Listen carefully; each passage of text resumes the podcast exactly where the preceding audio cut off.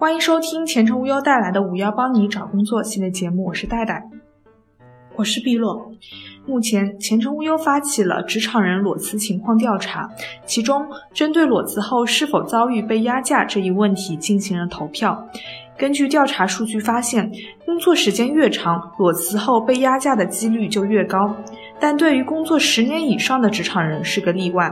如果你有十年的有效工作经验，同时也积累了相当的人脉，裸辞被压价的几率会明显下降。此外，女性裸辞后遭遇压价的几率要略高于男性。显然，谈薪被压价并不是个别案例。除了被压价，更大的问题在于我们很多人是不会谈薪的。另一项前程无忧的调查显示，有百分之三十的受访者在面试谈薪时难以启口，愿意直接认同公司的薪酬定位。其中，女性受访者的比例要高于男性受访者十二个百分点。我们会难以启齿的重要原因之一，是我们根本不知道该谈多少。那么，究竟谈多少才合适？怎么谈薪才不会被压价？当遭遇压价时，又该如何应对呢？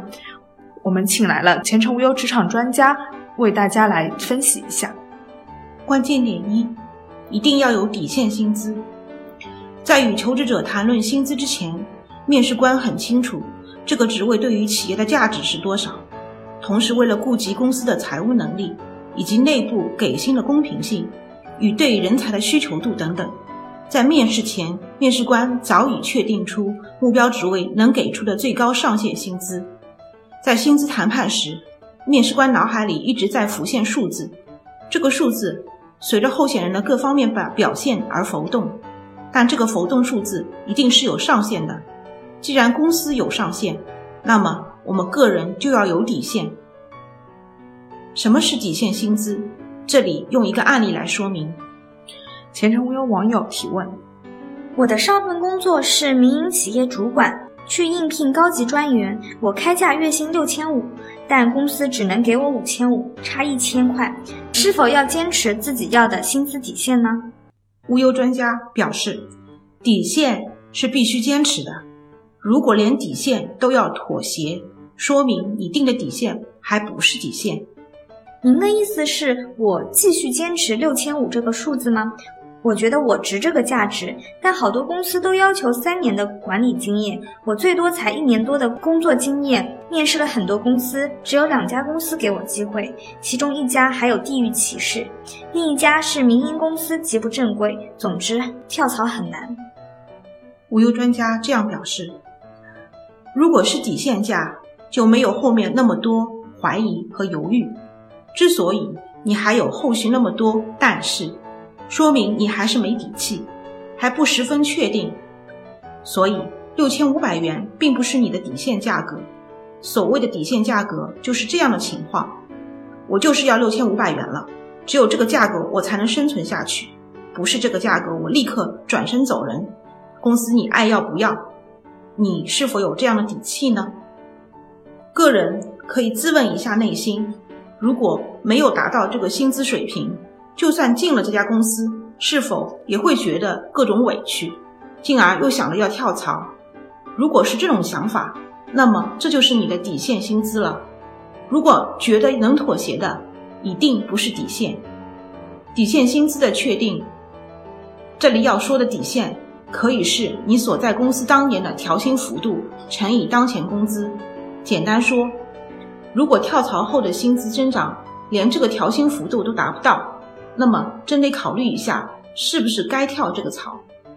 对于已经裸辞的人，或是当前公司没有年度调薪的人来说，可以参考市场上一些趋势性的报告，比如前程无忧每年年底会发布的离职与调薪调研报告，报告中对新一年的企业平均调薪幅度有一个预估。比如，两零一八年的幅度为百分之七，较两零一七年增长了零点二个百分点。另外，前程无忧编辑部每年也会对在职的个人进行调薪满意度调查。比如，两零一七年年底的调查数据显示，百分之二十七的受访者两零一七年调薪比例在百分之五到百分之八，含百分之八；调薪比例为百分之三到百分之五含百分之五的占了百分之二十二，高调薪段调薪百分之十五以上的受访者仅有百分之七。关键点二：有底线，但不能轻易交出底线。我们在向面试官提出想要薪资，同时也包括给猎头报价时，只能给范围，永远不要透露自己的底线。薪资范围的下限还要略高于自己的薪资底线。薪资范围的上限也不是狮子大开口，一般上下限差距在两千至四千元左右。另外，面试前如果准备充分，还可以打听一下公司的薪资范围，可以通过猎头、业内朋友等咨询，这样在谈判时主动权就在求职者的手里了。薪资谈判最好的境界是，所谈的薪资既超出了自己的预期，还给面试官占了便宜的感觉。关键点三，研究一下面试官或 HR 愿意给的范围。站在个人角度，薪资谈判的目的就是挖掘出公司最多愿意给多少钱。公司给出的薪资范围下限代表着公司希望支付的最低薪资，上限。是能够支付的最高薪资，我们谈判谈的就是这个区间。举例来说，如果公司能每月给你六千元，但试着以每月四千元的价格录用你，区间就是四千至六千元。在这个区间里，你有权通过谈判努力得到他们能够提供的最高薪资。如果你不谈，很有可能拿到的是薪资下限。关键点四，千万不能站在自己的角度进行薪资要价。有些面试候选人在被问起期望薪资时，会这么回答：现在房租很贵，其他生活成本也很高。另外，我还打算存钱买房结婚，所以我合计我的薪水是指这个数值。这是典型的自我角度考虑问题的思维方式。这种谈薪思路与理由对企业而言是无效的。企业薪酬制定或许会考虑当地的消费水平与物价，但对于个体的要求是不会重点考虑的。而上述这种开场白会让面试官产生反感。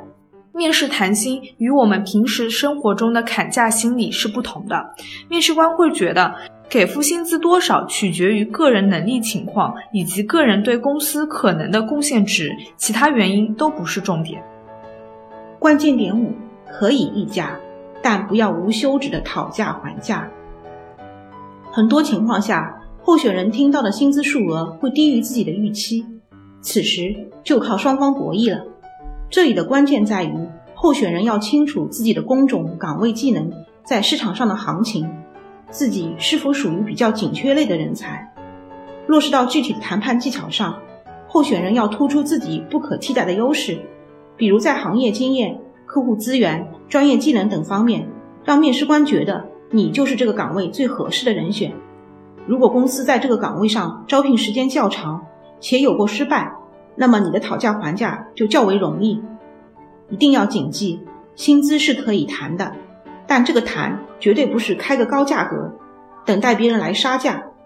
当第一次谈价成功后，不要再改口提高自己的期望薪资，这会让面试官或者 HR 认为你是在得寸进尺和出尔反尔。特别是在目前人找工作的情况下，结果很有可能就是悲剧。本期节目到此结束，感谢收听。如果你也有类似的职场困惑，欢迎在评论区留言，说不定会收到专家答复哦。我们下期节目再见。